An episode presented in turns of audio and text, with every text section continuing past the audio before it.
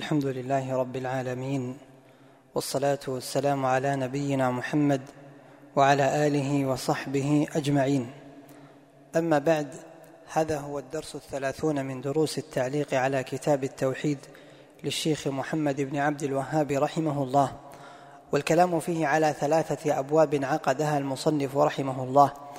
أولها باب التسمي بقاضي القضاة ونحوه. وفكرة الباب ومقصوده أن من تعظيم الله عز وجل وتوحيده أن توحده سبحانه وتعالى حتى في الألفاظ فلا تسمي غيره بأسماء لا تليق إلا به سبحانه وتعالى.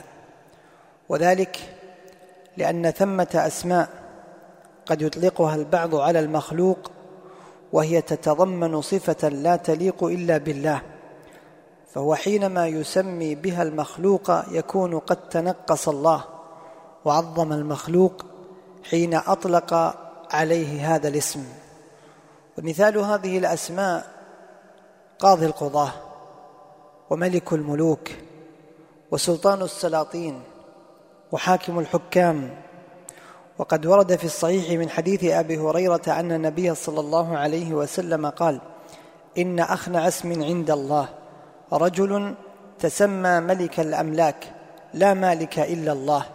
وفي رواية اغيض رجل على الله يوم القيامة وأخبثه وأخنع يعني اوضع وقد دل هذا الحديث على أن عقوبة من أطلق على نفسه هذه الألقاب التي فيها تعظيم للنفس وفيها معنى لا يليق إلا بالله سبحانه وتعالى أنه أخبث رجل واغيض رجل على الله عز وجل وأوضع إنسان. فهذه عقوبة من تلقب بهذه الألقاب. أخبث رجل واغيض رجل على الله وأوضع إنسان فعوقب بنقيض قصده حيث طلب الرفعة فوضعه الله سبحانه وتعالى.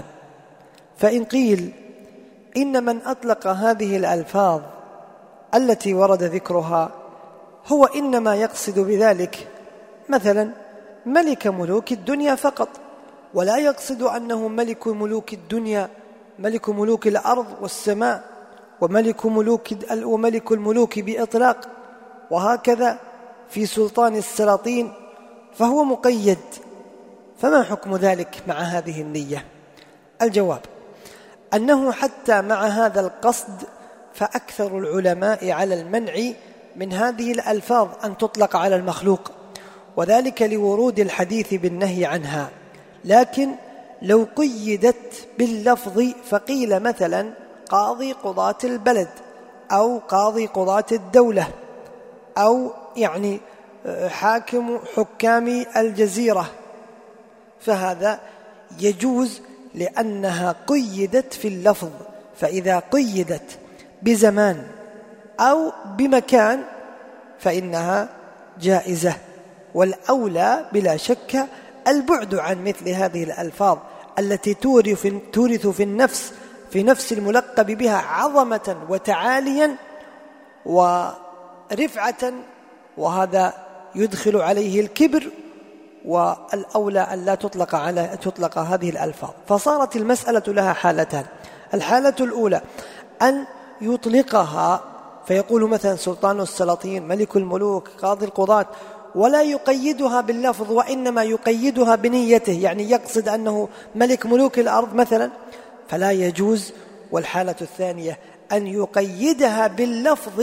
فيقول مثلا كما سبق قاضي قضاة الجزيرة قاضي قضاة هذه الدولة ونحو ذلك. فإنه يجوز حينها.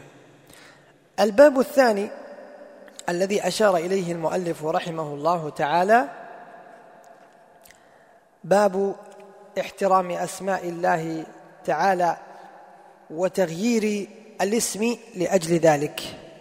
وهذا الباب فكرته قريبة من الباب السابق. وبيان ذلك أن نقول مما يجب على المسلم المعظم لله الموحد له سبحانه أن يحترم أسماء الله عز وجل. لأن احترامها وتعظيمها هو من تعظيم الله عز وجل. فاحترامك لاسم الله سبحانه وتعالى نابع وناشئ من احترامك وتعظيمك لله سبحانه وتعالى والعكس بالعكس.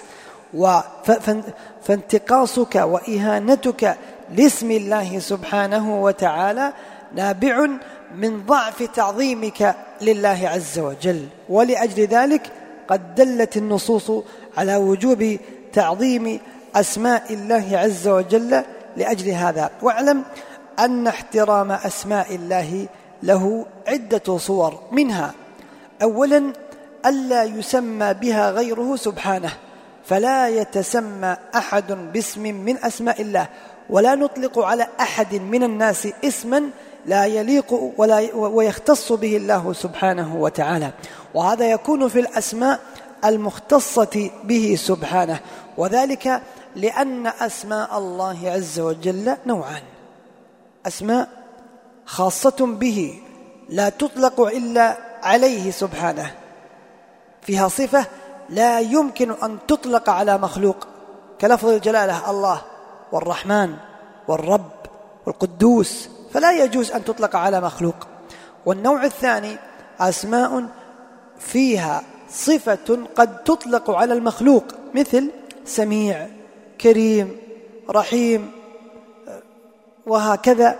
فهذه يجوز أن يسمى بها غير الله بدون ال بدون ال يعني بدون أن نعرفها بال. فلا نقول الرحيم الكريم السميع. فالتعريف بال لا يكون إلا لله سبحانه وتعالى. فلك أن تقول فلان رحيم أو تسميه رحيم لكنك لا تسميه الرحيم وهكذا.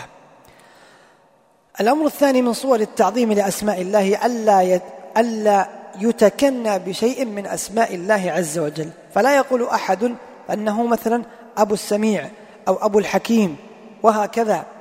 وذلك آه، لأنه إذا تكنى بهذا فكأنه تسمى أو تكنى باسم الله سبحانه وتعالى. فلا يليق أن يقول أحد أنه أبو ثم يذكر اسما من أسماء الله عز وجل.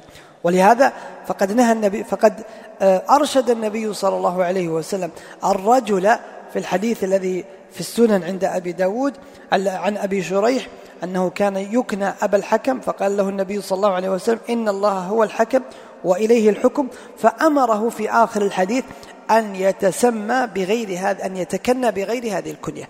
أمره وأرشده أن يغير كنيته. لماذا؟ لأن الحكم هو الله فلا, يقي فلا يليق بأحد أن يقول أنه أبو الله.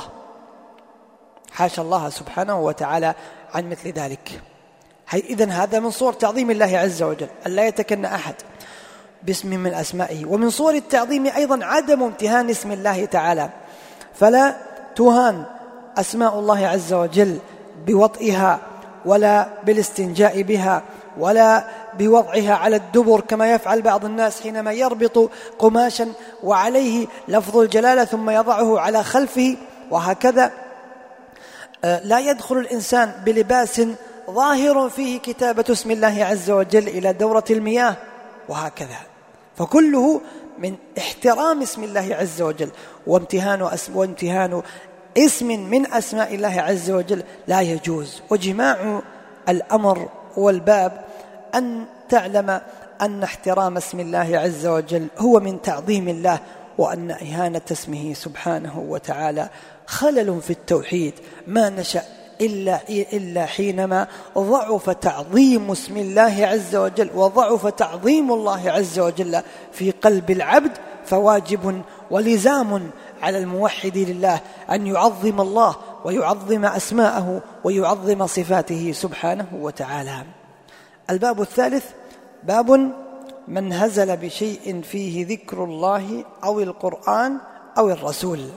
ومقصود الباب أن تعظيم الله يترتب عليه تعظيم أسمائه وصفاته ودينه الذي شرعه ورسوله الذي أرسله وكتابه الذي أنزل الذي أنزله فكلها تنسب إلى الله فلا يجوز أن, يتن أن, أن, أن يهزل بها وتتنقص بل يجب أن تعظم والاستهزاء والتنقص والسخرية بشيء منها لا يصدر من عبد يعظم الله عز وجل سواء كان أسماء الله أو ذكر الله أو القرآن أو النبي صلى الله عليه وسلم.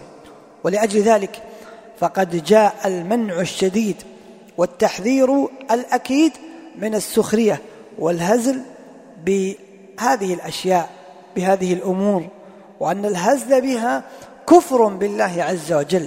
وقد أجمع العلماء على ذلك سواء كان جادا أو لاعبا. والدليل على ذلك قول الله عز وجل ولئن سألتهم ليقولن إنما كنا نخوض ونلعب. اتدري من هم؟ هم قوم كانوا مع النبي صلى الله عليه وسلم في غزوة تبوك ولما طال عليهم الطريق صاروا يتكلمون بهذه الألفاظ الذي التي تكلموا فيها وقالوا ما رأينا مثل قرائنا هؤلاء يعنون الصحابة أصدق أكذب ألسنا ولا أرغب بطونا ولا أجبن عند اللقاء. خوافين وأصحاب أكل وأصحاب يعني آه، كذب في اللسان ذم.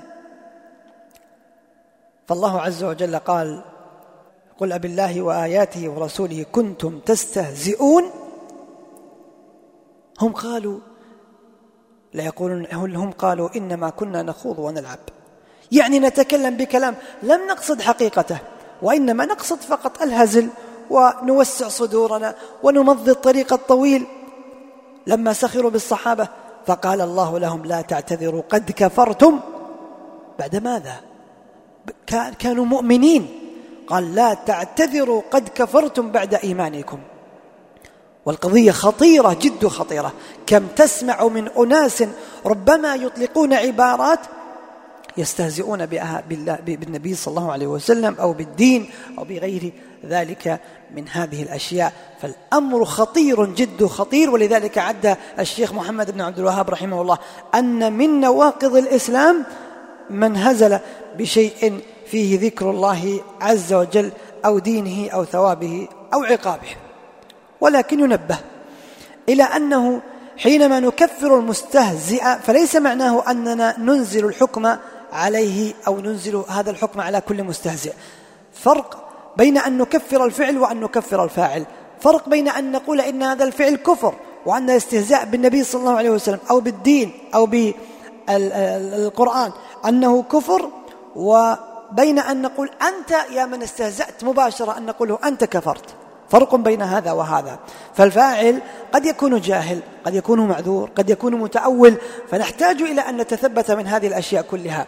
وإنما نقول فعله فعل كفر وإن كنا ليس بالضرورة أننا نكفره بعينه. هذا ما درج عليه العلماء وأنهم قد يكفرون الفعل لكنهم حينما يريدون أن يكفروا الفاعل الذي فعل الكبير الناقض يحتاجون إلى أن يتريثوا ويتثبتوا ويتأكدوا. فليس كل إنسان قالها كافر لأنه قد يكون جاهلا قد يكون لا يدري قد يكون تأول أنه ليس هذا المراد. قد يكون لا يقصد أن هذا هزل هو يفهم أن هذا مدح وأنت تظنه يعرف أن هذا هزل.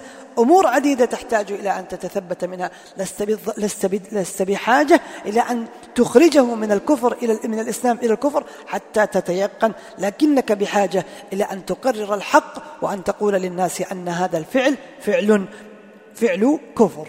على كل حال الاستهزاء له صور أشنعها الاستهزاء بالله نسأل الله السلامة والعافية. ثم الاستهزاء بالقرآن ثم الاستهزاء بالنبي صلى الله عليه وسلم ثم الاستهزاء بالصحابة. وهذا كله شنيع عظيم سيء قبيح من القول. ثم الاستهزاء بالصالحين وبالعلماء لأجل صلاحهم وعلمهم وتمسكهم بدين الله عز وجل. وكل هذا لا يجوز وفيه الوعيد الذي ورد في هذه الآية. والذي ورد في النصوص التي نص عليه عليها العلماء. أسأل الله أن يوفقنا وإياكم لما يحب ويرضى وأن يملأ ويعمر قلوبنا بتعظيمه وإجلاله وحبه والثناء عليه. وإنه سميع مجيب. والله أعلم. صلى الله وسلم على نبينا محمد.